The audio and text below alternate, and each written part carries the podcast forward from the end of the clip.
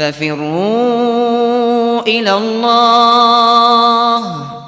إني لكم منه نذير مبين. بسم الله الرحمن الرحيم. السلام عليكم ورحمة الله وبركاته.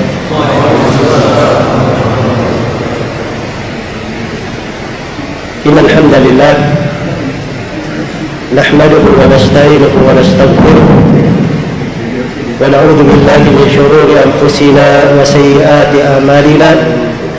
من يهده الله فلا مضل له ومن يضلل فلا هادي له. أشهد أن لا إله إلا الله وحده لا شريك له وأشهد أن محمدا عبده ورسوله. يا أيها الذين آمنوا اتقوا الله حق تقاته ولا تموتن إلا وأنتم مسلمون. يا أيها الناس اتقوا ربكم الذي خلقكم من نفس واحدة وخلق منها زوجها وبث منهما رجالا كثيرا ونساء. واتقوا الله الذي تساءلون به والأرحام. إن الله كان عليكم رقيبا.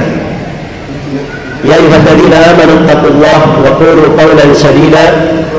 يصلح لكم أعمالكم ويغفر لكم ذنوبكم ومن يطع الله ورسوله فقد فاز فوزا عظيما أما بعد. فإن أصدق الحديث كتاب الله وخير الهدي هدي محمد صلى الله عليه وسلم وشر الأمور محدثاتها فإن كل محدثة بدعة وكل بدعة ضلالة وكل ضلالة في النار. Kaum muslimin dan muslimat hadirin dan hadirat jemaah salat maghrib yang saya hormati dan saya muliakan.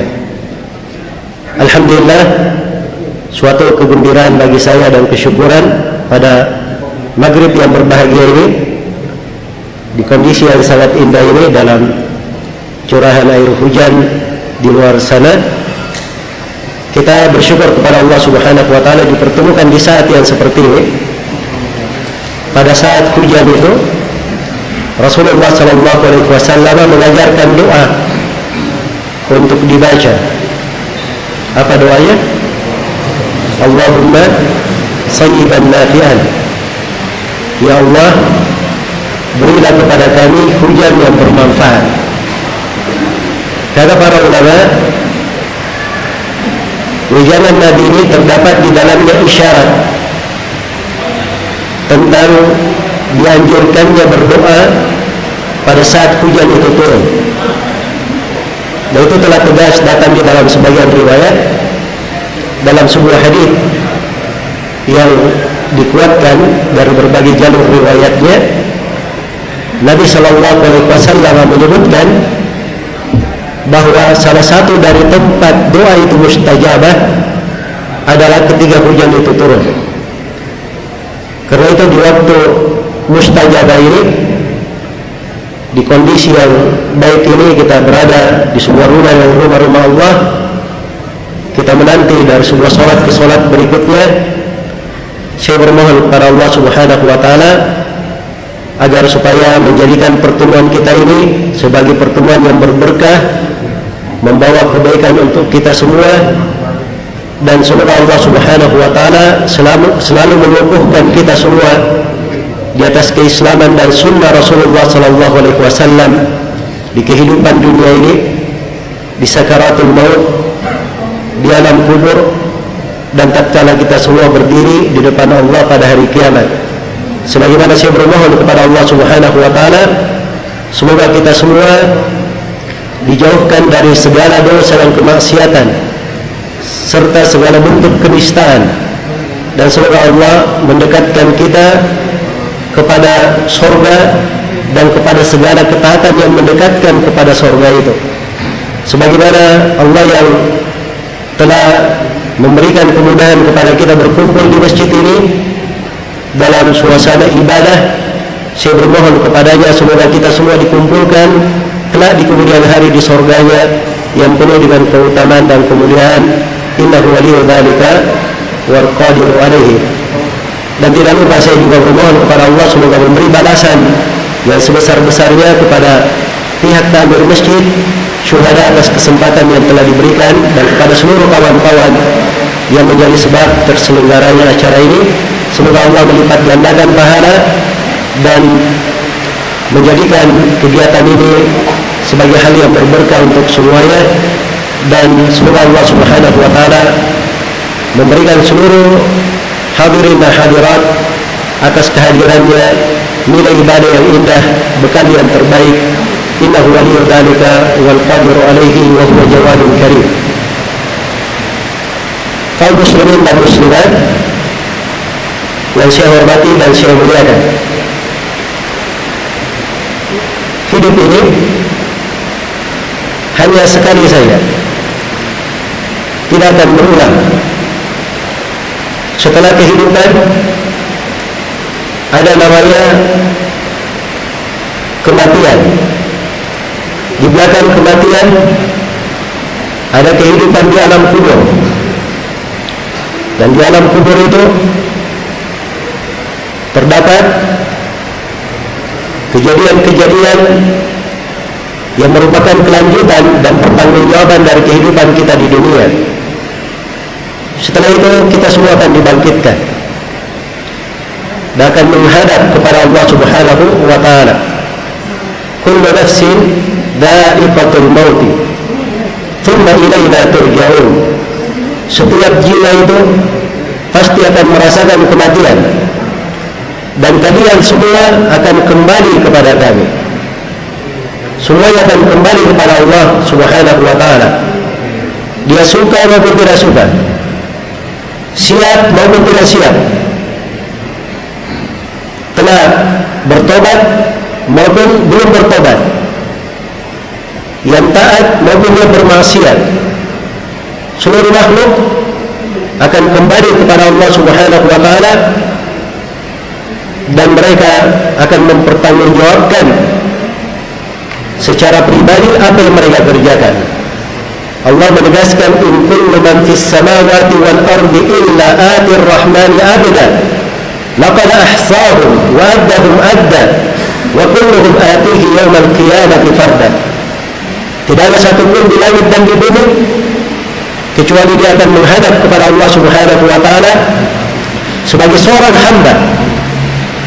Sungguh Allah subhanahu wa ta'ala telah menghitung segala amalan mereka dengan hitungan yang sangat detail. Dan setiap dari mereka akan datang sendirian mempertanggungjawabkan amalannya masing-masing. Maka di sini datang mana dan pentingnya kita selalu mengingat dari kehidupan ini. Selalu menjalankan amanah dengan sebaik mungkin terhadap umur dan kehidupan yang Allah Subhanahu wa taala berikan. Nikmat yang Allah anugerahkan. Karena umur ini usia muda, kesempatan, harta, pengetahuan semua adalah nikmat-nikmat yang akan dipertanggungjawabkan. Allah Subhanahu wa taala berfirman, "Wa la tus'alunna yawma idzin 'anil na'im." Sungguh kalian semua akan ditanya pada hari kiamat tentang segala nikmat. Dan diriwayatkan oleh Imam Tirmidzi dari Abu Barza Al-Aslami radhiyallahu anhu dan selainnya Rasulullah sallallahu alaihi wasallam bersabda, "La tazulu qadama 'abdin yawm al-qiyamah hatta yus'al an arba." Tidak akan bergerak dua kaki seorang hamba pada hari kiamat sampai dia menjawab empat perkara. Yang pertama, an umrihi fi ma'afna tentang umurnya di mana dia habiskan kemudian yang kedua wa syababihi fi ma'abla tentang usia mudanya di mana dia usangkan ya usia muda bagian dari umur bagian dari umur tapi ada pertanggungjawaban khususnya karena banyaknya nikmat di usia muda tersebut. Iya. Memang ada pertanggungjawaban khusus. Begitu nikmat semakin banyak, maka pasti pertanggungjawabannya semakin besar. Ujian dan tantangannya juga semakin besar. Karena itu di usia muda, kadang seseorang itu kalau dia ingin baik, menempuh jalannya dia bisa menjadi orang yang sangat baik tapi kadang usia mudanya dia telantarkan itu bisa merusaknya bisa merusaknya karena itu salah satu dari tujuh golongan yang dituduhi di bawah tuduhan ars Allah subhanahu wa ta'ala adalah syabun nasya'a fi ibadati rabbi. Seorang anak muda yang tumbuh di dalam beribadah kepada Allah subhanahu wa ta'ala.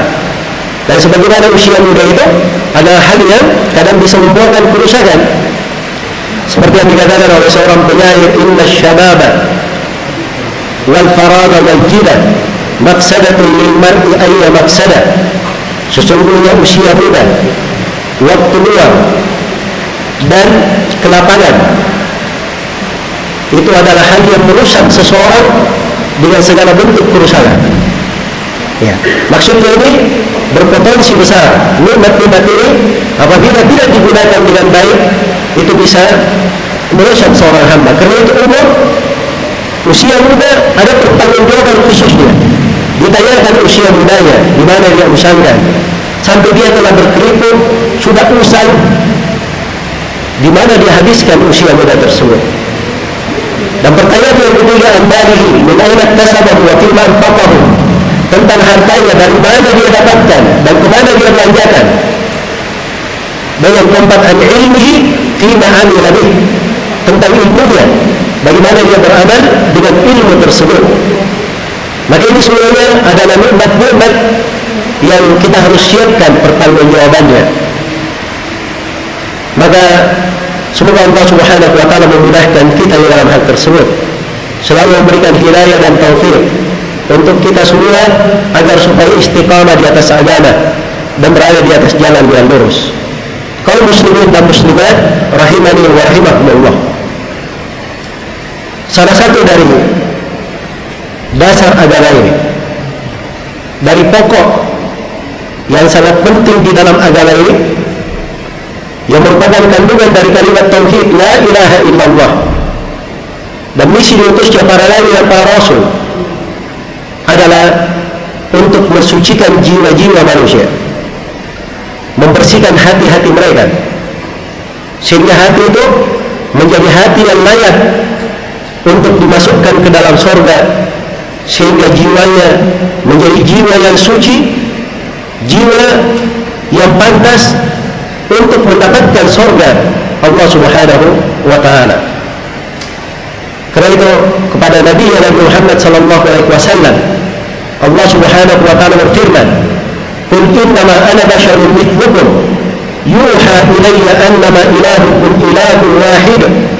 Fastaqimu ilayhi wastaghfiruh وويل للمشركين وويل للمشركين الذين لا يؤتون الزكاة وهم بالآخرة هم kafirun iya katakanlah Nabi Muhammad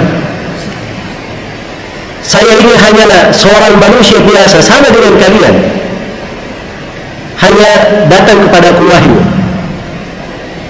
datang kepadaku wahyu ini kalimat ringkas menjelaskan kedudukan Nabi Muhammad bantahan terhadap orang yang ekstrim dan berlebihan dan bantahan terhadap orang yang menyepelekan. Saya adalah manusia biasa, ini bantahan terhadap orang yang ekstrim. Berlebihan terhadap Nabi, berdoa ke kuburan Nabi, meminta kepada Nabi. Nabi manusia biasa, sama dengan manusia yang lainnya. Ayuhan nas antumul fuqara'u ila Allah. Wallahu huwal ghaniyyul hamid. Wahai sekalian manusia, kalian semua adalah fakir kepada Allah. Kami dan Allah lah yang maha kaya lagi maha terpuji.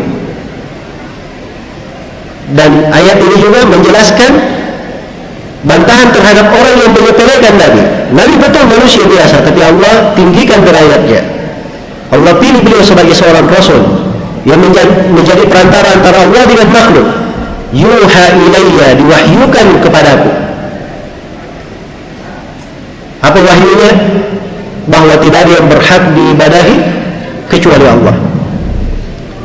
Maka kewajiban kalian, kalian fastaqimu ilaihi wastaghfiru. Istiqamalah kalian kepadanya dan selalulah beristighfar. Wa wailun lil musyrikin dan celakalah orang-orang yang berbuat kesyirikan. Siapa itu orang-orang yang berbuat kesyirikan? Alladzina la yu'tuna zakata. Orang-orang orang yang tidak mengeluarkan zakat. Ini ayat ya. Ayat ini dari surah Fussilat adalah ayat-ayat dari surah Makkiyah. Zakat itu di beberapa pembahasan ayat di surah Makkiyah itu bukan zakat harta yang dibahas di fase Medina. Ada zakat yang terkait dengan membersihkan jiwa, membersihkan diri. Karena itu sebagian ahli tafsir di sini menafsirkan celakalah orang-orang yang berbuat kesyirikan yaitu orang yang tidak mengeluarkan zakat artinya orang yang tidak bersyahadat la ilaha illallah. Karena la ilaha illallah itu adalah pensuci jiwa yang paling tinggi derajatnya. Pensuci jiwa yang paling pertama dan paling agung kedudukannya. Dan ini dasar seluruh nabi dan rasul diutus untuk mewujudkan dan mengajak manusia kepada makna la ilaha illallah. Sebab terdapat di dalamnya kesucian jiwa mereka. Hal yang membersihkan diri mereka Bagaimana yang akan memberikan manfaat untuk mereka pada hari kiamat. Salim. Hari kiamat itu hari tatkala tidak ada harta dan anak-anak yang bermanfaat kecuali siapa yang datang dengan hati yang selamat.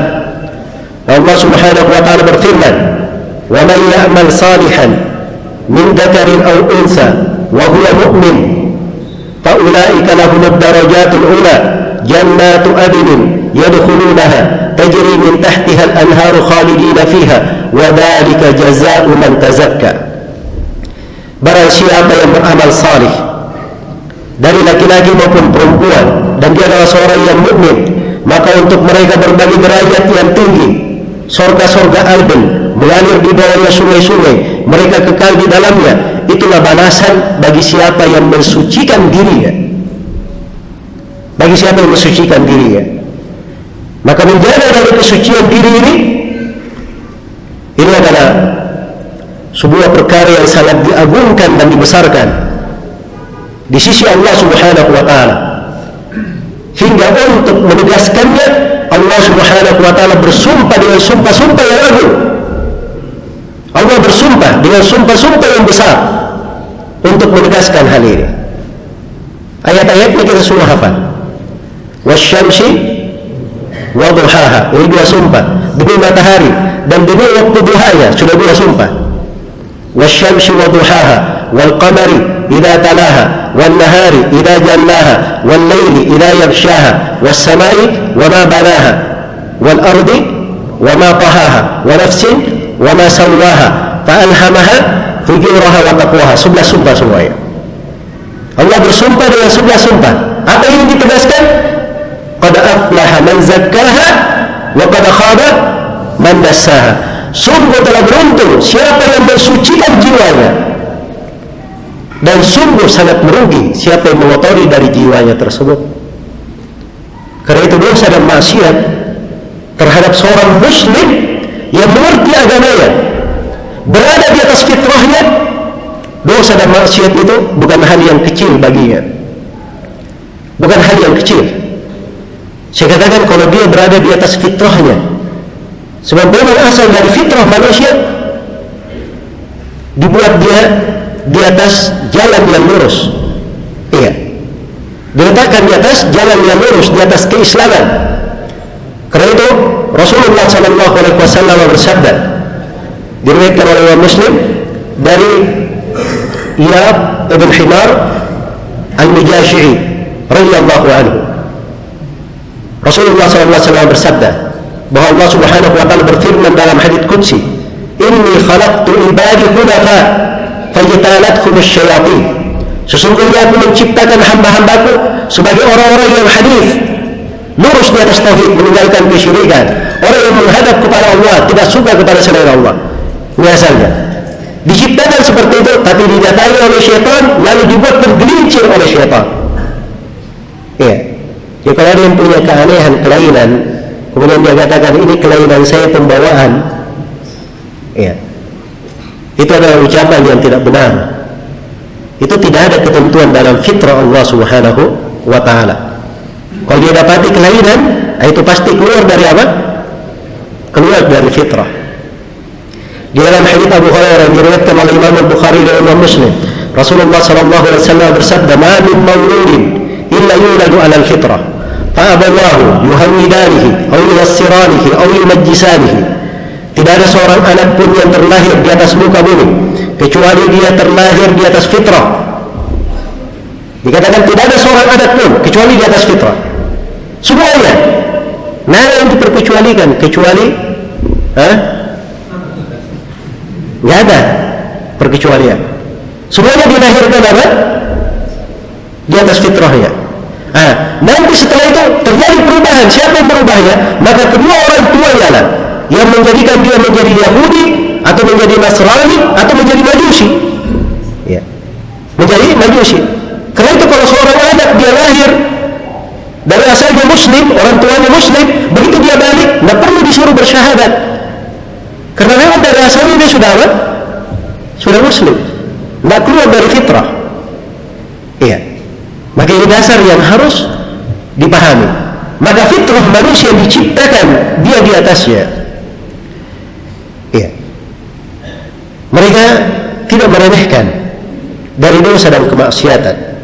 Apalagi kalau dia paham tuntunan agama. Dia mengerti keindahan agama ini. Dan apalagi dia memiliki rahmat di dalam dirinya. Rahmat di tengah makhluk. Dia memikirkan juga kebaikan orang lain, bukan cuma memikirkan dirinya. Karena dosa dan maksiat itu kalau terjadi, itu bahayanya bukan hanya menimpa si pelaku dosa. Iya. Kamu berzina, perzinahan perbuatan kamu. Meminum khamar, minuman khamar itu perbuatan itu per, per, perbuatan kamu. Tapi kalau turun musibah siapa yang? Kamu saja. Iya. Ini harus dipahami.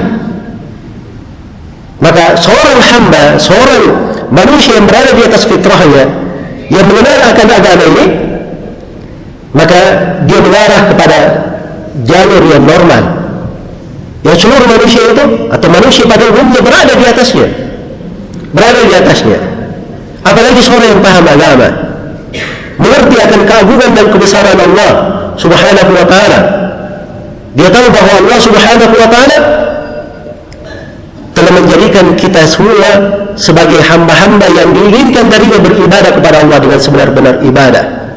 Wa ma khalaqatul jinna wal insa illa liya'budun. Tidaklah aku ciptakan jin dan manusia kecuali untuk beribadah kepadaku. Ya ayyuhalladzina amanu taqullaha haqqa tuqatih wa la tamutunna illa wa antum muslimun. Wahai orang-orang yang beriman, bertakwalah kepada Allah dengan sebenar-benar takwa dan jangan sekali-sekali kalian mati kecuali sebagai seorang muslim. Iya. Maksiat ini sedikit saja itu kadang sudah ada larangan. Yang mengantar ke sana saja itu ditutup di dalam syariat. Ditutup di dalam syariat. Karena itu ada kaidah besar di dalam agama kita disebut dengan nama kaidah saddud dari'ah. Menutup segala pintu yang bisa mengantar kepada hal yang diharamkan. Jangankan jatuh di dalam keharamannya, dekat-dekat saja masuk kepadanya, menempuh jalan yang mengantar ke sana itu dilarang, ditutup di dalam syariat kita. Karena dosa dan maksiat ini sangat besar sekali perhitungannya di sisi Allah Subhanahu wa taala. Iya.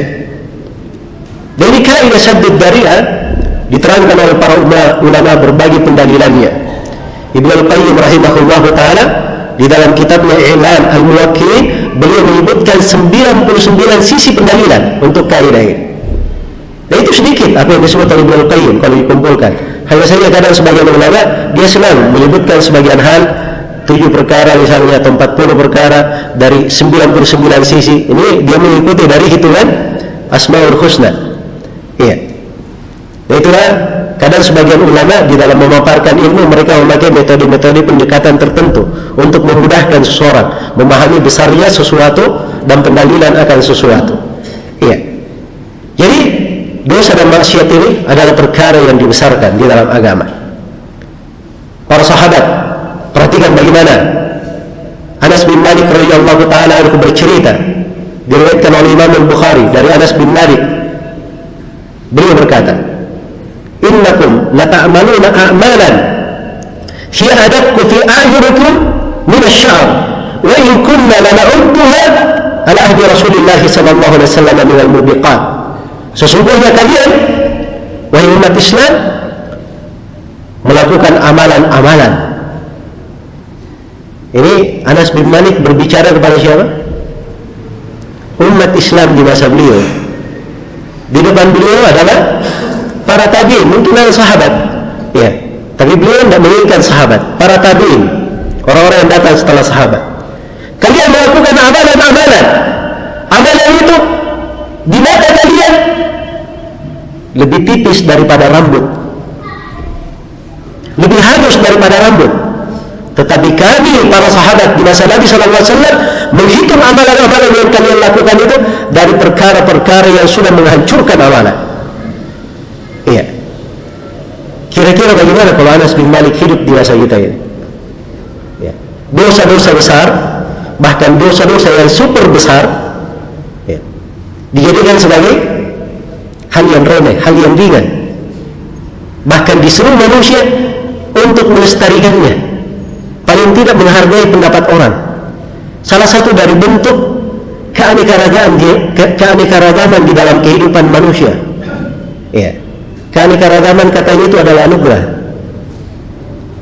Ini bahasa-bahasa yang dipakai untuk melestarikan dari hal-hal yang keluar dari fitrah. Perkara-perkara yang bisa merusak manusia. Maka amalan kecil subhanallah di kalangan sahabat dihitung sebagai perkara apa? Yang bisa menghancurkan. Karena itu kata sebagian as-salaf rahimahumullah taala, la tanzur ila sigaril ma'siyah, wanzur ila man ta'sa. Wanzur ila man ta'si. Jangan kau lihat kepada kecilnya dosa, tapi lihatlah kepada siapa kamu itu berdosa. Lihat kepada siapa kamu berdosa. Ya. Dengan entengnya dia katakan, ngapain kita diurusin? Ya. Masa pemerintah mau masuk ke dalam urusan-urusan pribadi orang?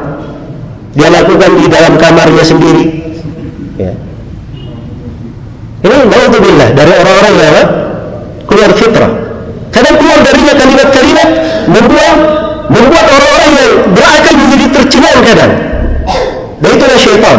Syaitan itu memberi wahyu kepada wali-walinya ya.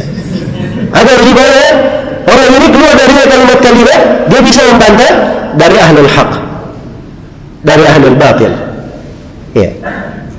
Kalau dia tahu tentang agama ini, Rasulullah Sallallahu Alaihi Wasallam bersabda, diriwayatkan oleh Ibnu Majah dari Thurban radhiyallahu taala anhu, Nabi ceritakan bahwa ada dari umatnya satu kaum dia datang dengan amalan-amalan menggunung seperti gunung Tahama. Begitu datang dengan amalan ini, dijadikan amalan itu bagikan debu berterbangan, tidak dianggap oleh Allah Subhanahu wa taala. Subhanallah. Khawatir sekali para sahabat.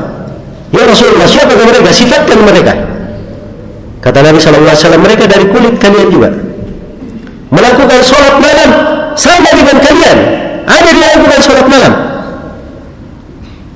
Iya. Ulaika qaumun idza khalu bi maharibillahi intahakuha.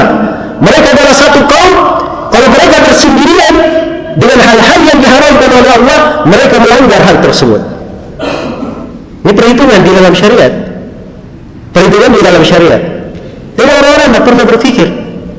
Ya, akibat dari perbuatannya, dipikirnya itu adalah kegiatan dia sendiri. Ya. Dia tidak berpikir dia lakukan kepada siapa orang yang berada bersamanya. Dia tidak berpikir dengan orang yang berada dalam rumahnya. Ya.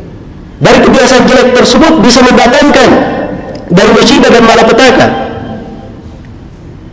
Karena dosa dan maksiat ini, dosa dan maksiat itu adalah salah satu sebab yang mendatangkan musibah dan malapetaka. Bukan untuk orang itu saja, bisa mendatangkan musibah dan malapetaka terhadap keluarganya, terhadap masyarakatnya, bahkan terhadap negerinya, bahkan terhadap negerinya. Itulah dosa dan kemaksiatan. Karena itu perhatikan di dalam Al-Quran. Ketika terjadi dari dosa-dosa besar itu.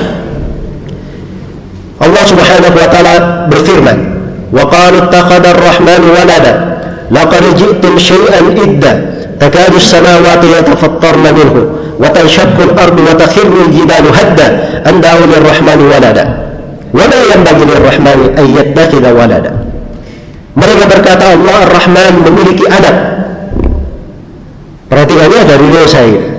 Kekafiran, kesyirikan. Orang Yahudi mengatakan Uzair anak Allah. Orang Nasara mengatakan Isa anak Allah. Kaum musyrikin mengatakan para malaikat anak perempuan Allah. Maka Allah berfirman, "Laqad ji'tum syai'an idda." Kalian sungguh telah mendatangkan sebuah perkara yang sangat besar. Hampir saja takadu samawati yatafattarna minhu. Hampir saja langit itu meleleh. Wa tanshaqqu ardu dan hampir bumi itu terbelah. Wa jibalu hadda dan hampir saja gunung itu runtuh. Perhatikan alam semesta dengan dosa dan kemaksiatan tersebut. Bagaimana keberadaan mereka?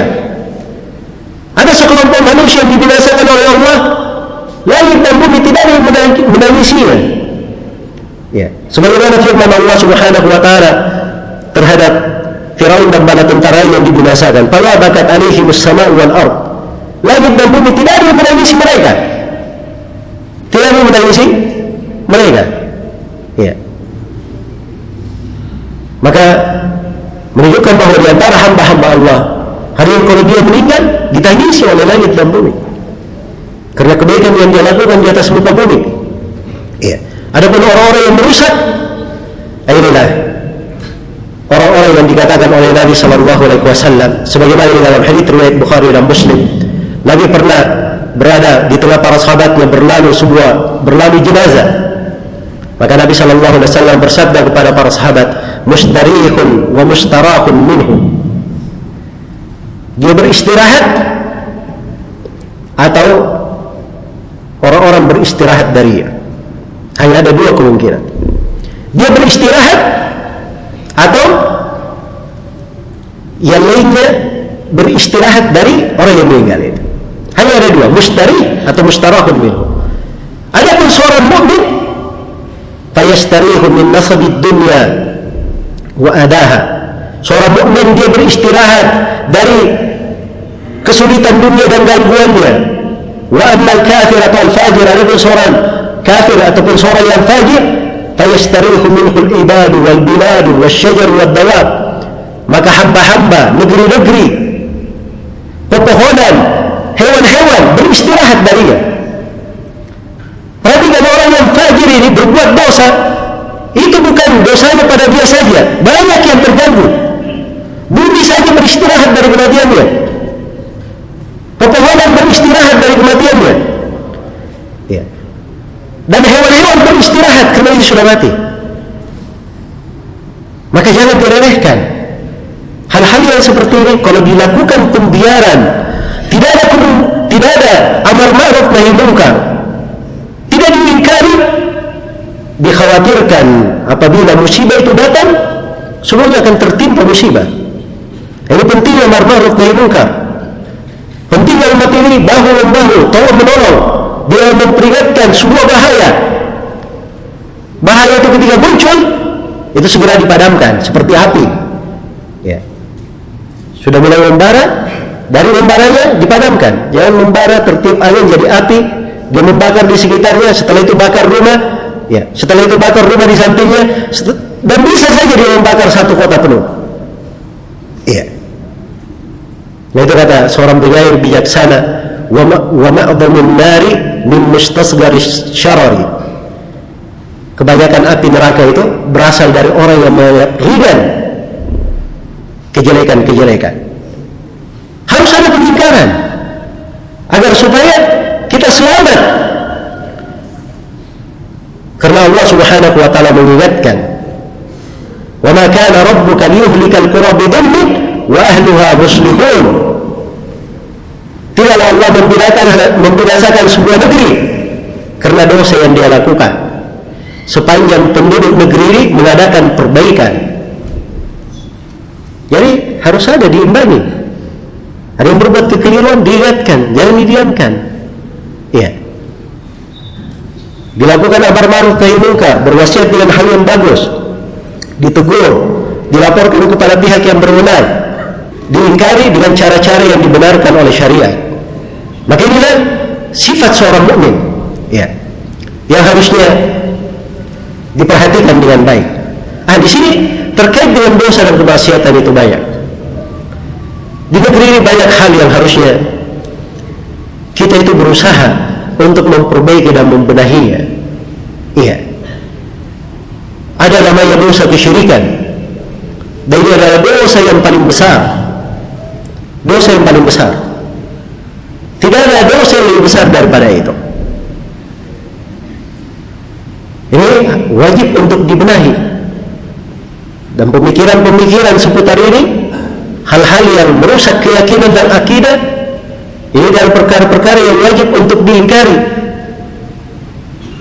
Kalau ahli ilmu orang-orang yang berilmu diam dengan alasan oh sudah kita jangan bikin ribut-ribut. Kita jangan bikin kisru di tengah manusia. Ya. Kita bijaksana sedikit katanya. Supaya orang itu apa? Jangan lari kalau kita ketegur kesalahannya. Eh repot juga ya bijaksana bijak sini. Akhirnya tidak bijak-bijak. ya. Tidak dia memperbaiki dirinya, tidak dia berbuat kebaikan untuk orang lain, tidak pula dia cinta kepada saudaranya. Ibarat orang yang sudah mau jatuh di, di jurang, dikatakan kepadanya, jangan kamu apa namanya, larang dia jatuh di jurang, biarkan saja. Ya. Biarkan orang bebas dengan kehendaknya sendiri. Ya. Biarkan saja dia terjun ke jurang. Nah seperti itu seorang mukmin. Seorang mukmin itu dia cinta kebaikan untuk saudaranya. La yu'minu ahadukum hatta yuhibba li akhihi ma yuhibbuhu li nafsihi. Tidaklah beriman salah seorang di antara kalian sampai dia cinta untuk saudaranya apa yang dia cintai untuk dirinya sendiri. Ya karena memang sekarang dalam sorotan dan banyak dibicarakan tentang masalah LGBT ini, maka suatu ide yang bagus kita berbicara ya tentang dosa ini dan bagaimana bahayanya agar supaya kita menghindarinya. Saya akan bacakan dari ayat-ayat Al-Quran dan hadis-hadis Rasulullah Sallallahu Alaihi Wasallam yang terkait dengan LGBT. Ya. Di antara ayat Al-Quran adalah kisah tentang Nabi Nuh alaihi salam yang diutus kepada kaumnya. Yang kaumnya ini yang dikenal melakukan kekejian tersebut. Yang pertama kali melakukannya. Awal kali disebutkan di dalam Al-Quran itu di dalam surah Al-A'raf. Di dalam surah Al-A'raf. Walaupun penyebutannya ada juga di surah Hud ada di surah Al-Hijr ada di surah An-Naml. Sebelumnya ada di surah Syuara. Ada di surah An-Naml. Ya maka diterangkan bagaimana tentang kaum Nabi Lutin. Ada juga di surah Al-Ankabut. Di awal penyebutan di surah Al-Araf Allah Subhanahu wa taala berfirman wa lutan id qala liqaumihi atatuna al-fahishata ma sabaqakum biha min ahadin minal alamin dan kami telah mengutus Nabi Nuh alaihi salam. Ini bermula di ayat 80 ya dari surah Al-A'raf. Ketika Nabi Nuh berkata kepada kaumnya apakah kalian melakukan al-fahisha kekejian fahisha ini penggunaan untuk sebuah dosa yang dianggap sangat buruk sekali. Jadi disebut dengan fahisha. Apakah kalian melakukan fahisha ma sabaqakum biha min ahadin min al alamin? Yang tidak ada seorang pun dari semesta alam ini yang pernah melakukannya. Al-alamin itu jamak dari alam. Jawa dari alam.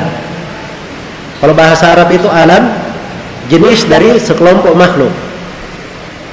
Misalnya hewan dikatakan alam hewan. Manusia alam manusia. Jin alam jin. Malaikat alam malaikat. Ya. Jadi dari seluruh alam tidak ada seorang pun yang pernah melakukan ini. Tidak ada yang pernah melakukan itu. Tidak dari alam manusia, tidak dari alam jin, tidak dari alam malaikat, tidak dari alam hewan, tidak ada siapa pun yang pernah melakukan sebelum kaum Nabi Lot. Jelas ya? Bahkan di antara hewan-hewan saya, saya pikir tidak pernah ya ada yang memberikan hikayat, ada kambing yang misalnya, maaf ya dia gay misalnya, ya. atau ada sapi lesbi misalnya.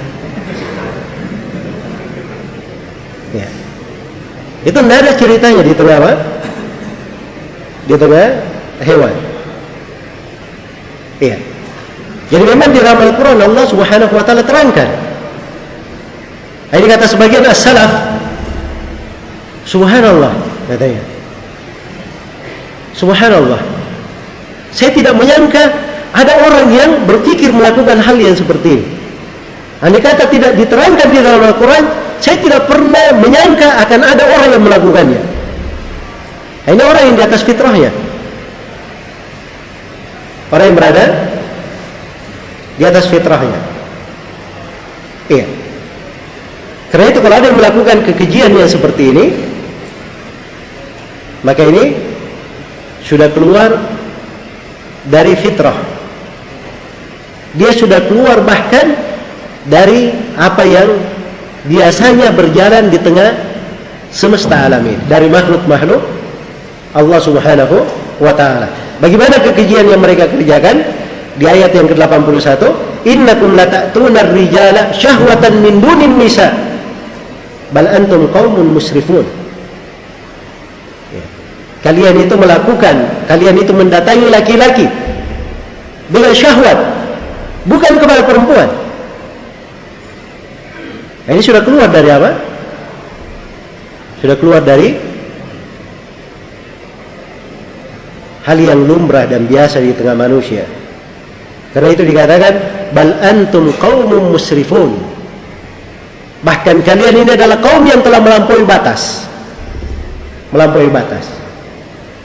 Maka siapa yang jatuh dalam perbuatan yang seperti ini atau yang semisal dengan ini maka itu masuk dalam kategori melampaui batas. Itu kaidah tetap di dalam syariat.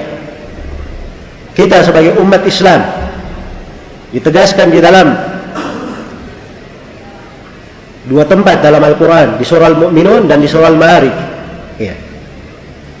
Allah Subhanahu wa taala berfirman di surah Al-Mu'minun tentang sifat orang yang beriman, والذين هم لفروجهم حافظون إلا على أزواجهم أو ما ملكت أيمانهم فإنهم غير ملومين فمن ابتغى وراء ذلك فأولئك هم العادون Orang yang beriman itu adalah orang yang menjaga kemaluannya. Dia jaga.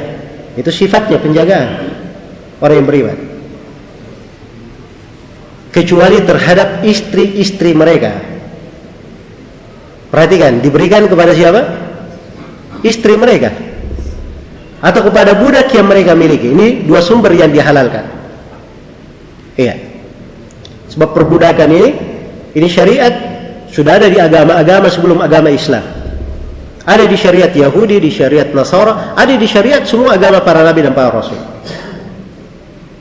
Iya. Dan itu dihalalkan.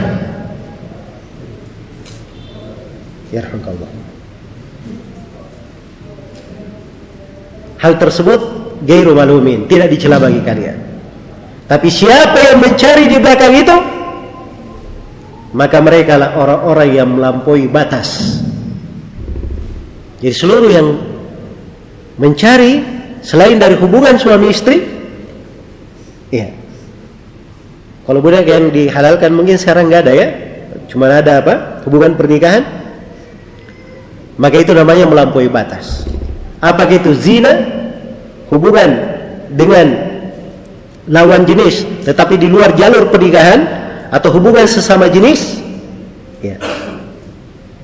Ataupun dia melakukan terhadap kemaluannya dengan hal yang di luar pernikahan. Seperti sekarang yang biasa disebut dengan nama kalau bahasa halusnya kebiasaan rahasia. Ya. Kebiasaan rahasia. Ya. Kalau bahasa yang lebih terangnya, maaf ya namanya onani. Ya. Ini semuanya masuk di dalam kadar yang diharamkan. Sebab dia semuanya di luar jalur apa? Pernikahan. Konteks ayat umum. Siapa yang mencari di belakang itu, mereka adalah apa? Melampaui batas. Karena itu terhadap apa yang terkait dengan hasrat seorang manusia itu dibuka dengan jalur pernikahan. Kalau dia tidak mampu, maka perintahnya adalah menjaga kehormatan diri.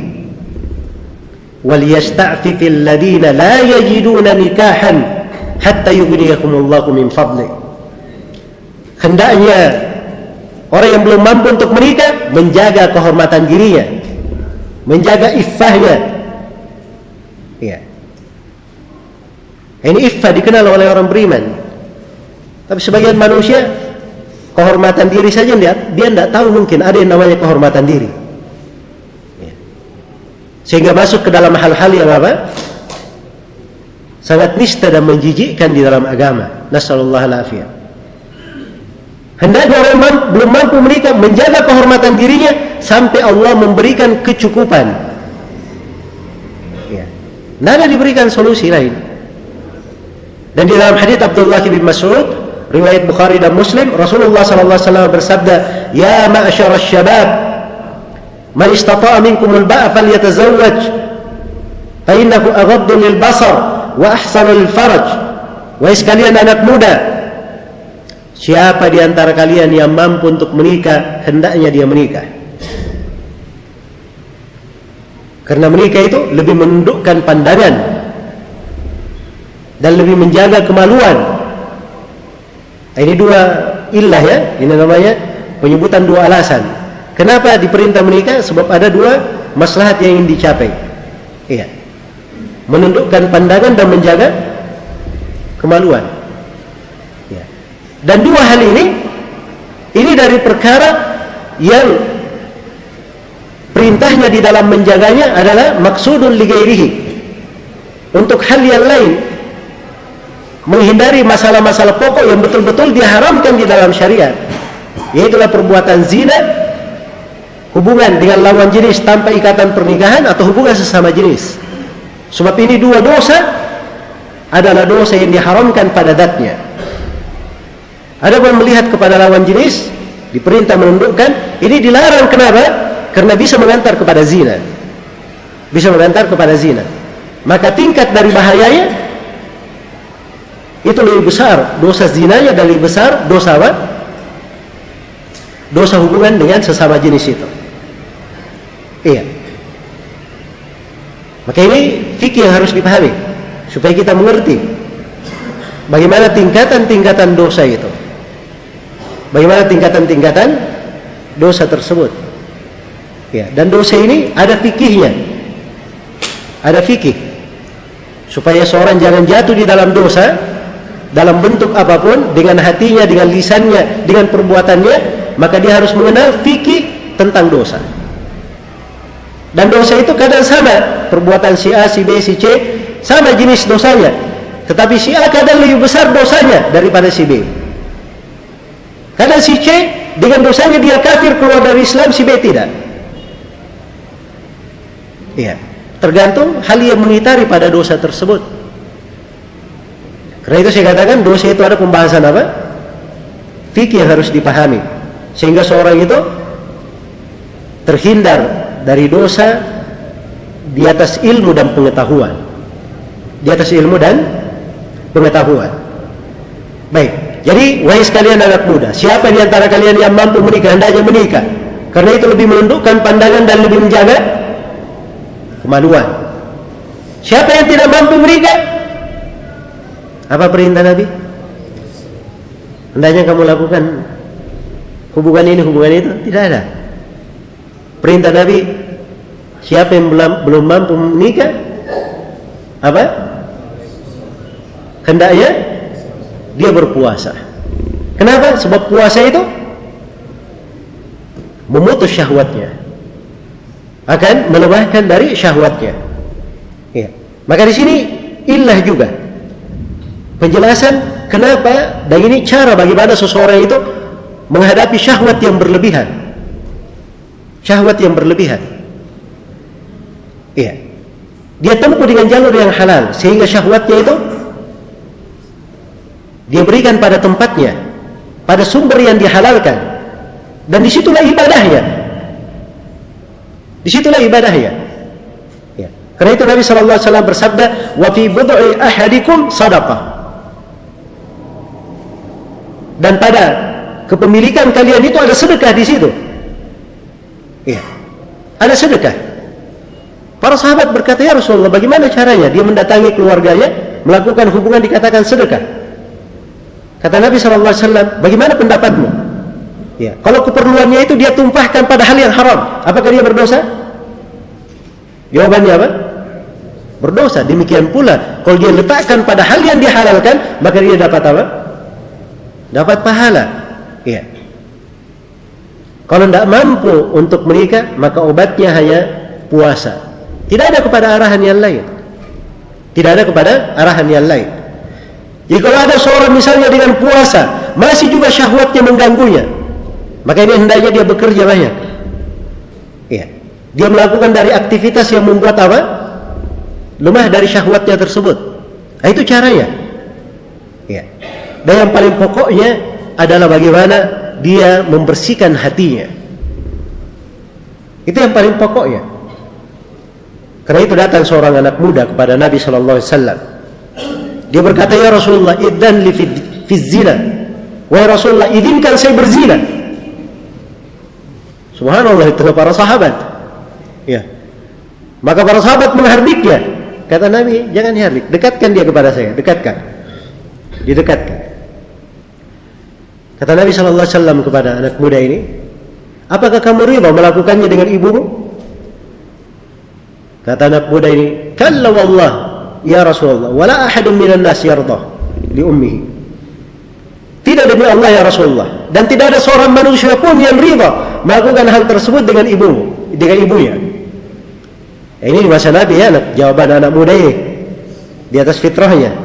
Tapi kalau di masa ini ada yang melakukannya, nggak tahu dia manusia atau bukan. Kemudian Nabi tanya lagi, kamu riba melakukan hal tersebut dengan saudara perempuanmu? Tidak ya Rasulullah dan tidak seorang manusia pun yang riba melakukannya. Kamu riba dengan bibimu terus ditanya. Sampai dia meminta kepada Nabi supaya didoakan. Maka Nabi SAW mendoakannya, Allahumma tahkir qalba. Ya Allah sucikanlah hatinya. Sebab itu inti dari masalahnya. Iya. Maka seorang apabila masuk di dalam hal ini, Jangan dia berkata, wah ini kebiasaan saya, saya tidak mampu. Siapa yang bilang? Ya. Dia tidak mampu merubahnya. Seorang itu kembali kepada dirinya. Dia bermohon kepada Allah Subhanahu wa taala beristianah, dia tempuh dari sebab-sebab kebaikan dia jalani, maka Allah Subhanahu wa taala akan membukakan kebaikan itu untuknya. Iya. Maka Nabi mendoakan anak muda ini semenjak itu anak muda ini tidak pernah menoleh kepada suatu apa pun dari hal yang seperti itu. Iya. Baik, maka ini solusi syariat. Karena itu di sini kaum Nabi Nuh ini dikatakan bal antum qaumun musrifun. Bahkan kalian ini adalah kaum yang telah melampaui batas. Kaum yang telah melampaui batas. Dan disebutkan di dalam tempat-tempat yang lain dari Al-Quran bagaimana siksaan dan malapetaka yang menimpa kaum Nabi Lut ini. Iya. Ada dari bentuk siksaannya pekikan yang sangat dahsyat yang membinasakan mereka. Dari bentuk siksaannya dijadikan bagian dari bawah bumi itu ya menjadi atas dan menimpa mereka. Ada dari bentuk siksaannya mereka dihujani dengan batu-batuan dari tembikar yang panas. Iya. Maka ini sebagian dari siksaan kaum Nabi Lut. Mendatangkan mereka mengerjakan sebuah perbuatan yang tidak pernah dilakukan oleh siapa pun dari alam semesta. Bukan siapa pun dari manusia. Ini dari alam semesta. Tidak pernah ada yang melakukannya sebelumnya. Iya. Jadi kalau ada yang berkata ya. Kami penggiat-penggiat ini kami hanya pengen dianggap sebagai manusia. Ya. makanya namanya dia meminta sesuatu yang bertentangan dengan perbuatannya. Sebab itu bukan perbuatan manusia. Bukan perbuatan manusia. Jadi kalau ingin mengangkat diri sendiri pertama kalian keluar dari hal-hal nista seperti itu. Jadikan diri kalian manusia benaran dulu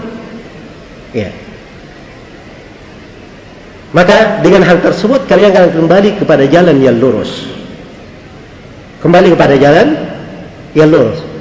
Dan ini dari bahayanya perbuatan ini ketika dia adalah dosa yang sangat besar. Amalannya kaum Nabi Lut ini ini di dalam hukum syar'i dosanya lebih besar dari perbuatan zina. Dosanya lebih besar dari perbuatan zina menurut kesepakatan ulama tidak ada silam pendapat akan hal tersebut. Iya. Dan di dalam hadis-hadis Nabi Shallallahu Alaihi Wasallam dipertegas tentang hal ini.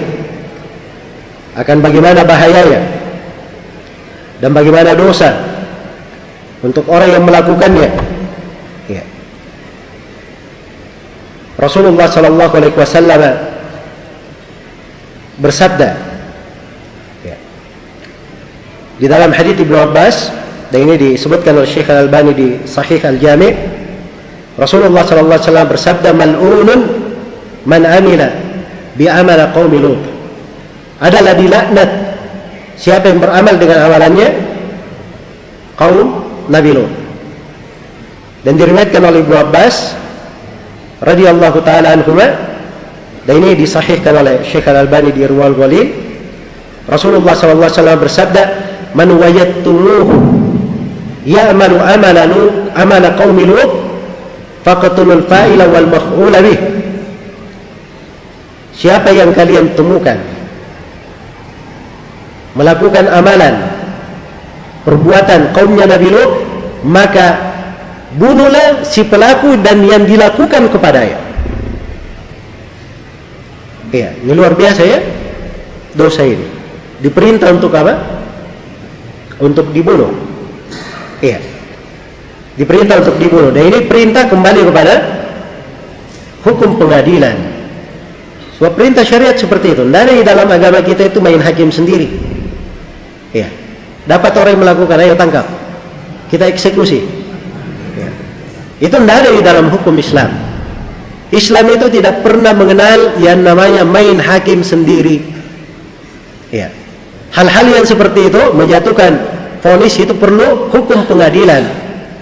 Ya. Perlu pembuktian, perlu dipelajari kasusnya. Ya. Dijatuhkan sanksi yang bagaimana. Nah, itu semuanya ada ketentuan-ketentuannya. Makanya itu urusannya pengadilan, bukan urusan orang per orang. Dan ini subhanallah menjadi dosa yang biasa di tengah masyarakat. Ada yang ditengarai mencuri, ditengarai. Ya. Diteriaki, maling, maling. Ya orang-orang maling, tidak periksa maling benaran atau tidak, langsung saja main kebuki. Mati subhanallah. Ada yang dibakar, nasallallahu alaihi Ya. Ini orang-orang yang bersyirikat di dalam membunuhnya, apakah dalam bentuk memukulnya atau dalam bentuk meneriakinya atau dalam bentuk menunjukinya. Itu semuanya dianggap bersyirikat dalam membunuh seorang jiwa. Itu hukum syariat. Ya dan ini banyak yang nggak paham yang seperti ini. Pernah terjadi di masa Umar bin Khattab kejadian di Sona ada orang yang bersyirikat sekelompok manusia bersyirikat membunuh satu orang. Maka hakim menulis kepada Umar tentang hal tersebut Umar bersumpah demi Allah andai kata seluruh penduduk Son'a bersyirikat dalam darah orang itu saya akan bunuh mereka semuanya. Ini bukan sembarangan. Terkait dengan masalah apa? dalam membunuh apalagi di jiwa seorang muslim jiwa seorang muslim sangat dihargai siapa yang membunuh satu jiwa dikatakan dalam Al-Quran faka'annama qatala nasa jami'an seakan-akan dia membunuh seluruh manusia. Iya. Dan itu bukan pada jiwa seorang muslim saja. Demikian pula jiwa seorang kafir yang dibunuh tanpa hak. Karena bahasa di dalam ayat annahu man qatala nafsan bighairi nafsin aw fasadin fil ard. Barang siapa yang membunuh jiwa bukan karena lantaran dia membunuh bukan karena lantaran dia berbuat kerusakan faka'annama qatala nasa jami'an. Maka seakan-akan dia membunuh seluruh manusia karena itu kata para ulama jiwa yang terjaga ada empat jiwa seorang muslim jiwa kafir dimmi jiwa kafir muahad dan jiwa kafir musta'man atau musta'min Iya. Ini hukum syar'i. Harus dikenal. Dan ini kemungkaran main hakim sendiri ini ya. Termasuk dosa yang dianggap remeh oleh manusia. Subhanallah seakan-akan har, harga nyawa seorang seorang manusia itu sangat sangat murah sekali. Apalagi kadang sebagian orang yang sudah pernah terjadi kasus memiliki istri, memiliki anak-anak, apa yang akan dia jawab di depan Allah Subhanahu wa taala? Dan bagaimana kehidupannya di masa mendatang? Dengan dosa yang seperti itu dia lakukan terhadap manusia kezaliman. Maka ini semuanya dari hal yang hendaknya kita berhati-hati darinya. Maka di sini saya ingatkan, hukum Nabi Shallallahu alaihi wasallam Siapa yang melakukan perbuatan kaum Nabi Lot, maka bunuhlah yang dilakukan dan yang dilakukan padanya. Iya. Ini kembali kepada hukum dilaksanakan oleh pengadilan, dilaksanakan oleh pemerintah. Dan telah bersepakat para sahabat Rasulullah SAW tentang wajibnya dibunuh. Hanya saja mereka berbeda pendapat bagaimana cara dibunuhnya. Nah, di situ saja silam pendapatnya. Tentang bagaimana cara dibunuhnya. Abu Bakar Siddiq pernah membakar orang yang melakukan seperti itu. Iya. Dan sebagian sahabat ada yang mengatakan dipenggal dengan pedang ada yang mengatakan dilempar dari tempat yang tinggi dijatuhkan sampai dia mati jadi hukum bunuh sama cuma cara membunuhnya yang mereka berbeda pendapat di dalam hal tersebut jelas ya ini hukum syar'i. Karena itu kalau ada yang menggampangkan di dalam hal ini, maka dia telah jatuh di dalam berbagai macam bentuk kerusakan. Kerusakan yang pertama, dia telah menentang Allah Subhanahu wa taala bahkan mengumumkan menabuh peperangan kepada Allah Subhanahu wa taala. Dengan membolehkannya atau membelanya atau membiarkannya. Jangankan dosa sebesar ini, riba yang juga dosa besar, itu diterangkan di dalam Al-Quran. Bagaimana dikatakan bahwa mereka memerangi Allah dan Rasulnya dengan memakan riba tersebut. Iya. Dan diumumkan peperangan dari Allah dan Rasulnya akan hal itu. Maka ini ada sebagian manusia yang menabur genderang perang kepada Allah Subhanahu wa taala dengan membolehkannya. Dan kita sebagai seorang muslim apalagi hidup di dalam sebuah negeri hidup di tengah masyarakat yang kita cinta kedamaian dan kebaikan untuk mereka jangan kita biarkan orang-orang berbuat kerusakan di tengah kita sehingga menyebabkan turunnya musibah dan malapetaka. Hendaknya kita merahmati umat ini. Merahmati dari orang-orang yang berada di sekitar kita dengan melarangnya dengan tolong menolong amar ma'ruf nahi mungkar di dalam mencegahnya saling menasihati di dalam menghadapi hal-hal yang seperti ini. Baik. Kemudian di dalam dalil-dalil syariat kita juga diriwayatkan oleh Imam Muslim rahimahullahu taala dari Abu Sa'id Al-Khudri Rasulullah sallallahu alaihi wasallam bersabda la yanzurur rajul ila auratir rajuli wala al mar'atu ila auratil mar'ah wala tufdi ar-rajulu ila ar-rajuli fi thawbin wahidin wala al-mar'atu wala tafdi al-mar'atu ila al-mar'ati fi thawbin wahidin. Janganlah seorang lelaki itu melihat kepada aurat laki-laki yang lain. Jangan seorang perempuan itu melihat kepada aurat perempuan yang lainnya. Dan jangan seorang laki-laki itu masuk di dalam apa namanya mengarah kepada laki-laki lain di dalam satu pakaian. Demikian pula jangan seorang perempuan itu masuk kepada perempuan dengan di dalam satu pakaian. Ini sebenarnya penegasan. Iya. Melihat kepada aurat masing-masing saja dilarang. Demikian pula dilarang berada di dalam satu pakaian. Jelas ya? Maka ini dari makna-makna yang tegas sekali di dalam syariat kita akan keharamannya. Sebagaimana telah syah dari Nabi sallallahu alaihi wasallam la'anallahu al-mutashabbihin min ar-rijal bin nisa wal mutashabbihat min an-nisa'i bir rijal Allah melaknat laki-laki ya, yang menyerupai perempuan dan Allah melaknat perempuan-perempuan yang menyerupai laki-laki ini penyerupaan dalam bentuk penampilan ya. dia menyerupai dalam bentuk penampilan saja dilarang Berjalan dengan gaya jalan perempuan saja dilarang. Perempuan memakai pakaian laki-laki, laki-laki memakai pakaian perempuan dilarang. Bagaimana pula kalau laki-laki bertukar kelamin menjadi perempuan? Atau perempuan sebaliknya? Ya, mengganti kelaminnya menjadi laki-laki. Dan ini dia telah masuk di dalam berbagai dosa dan kenistaan. Bukan di dalam masalah tasyabuhnya saja. Dia menentang Allah yang menciptakannya. Yang telah menetapkan fitrahnya seperti itu dia rubah.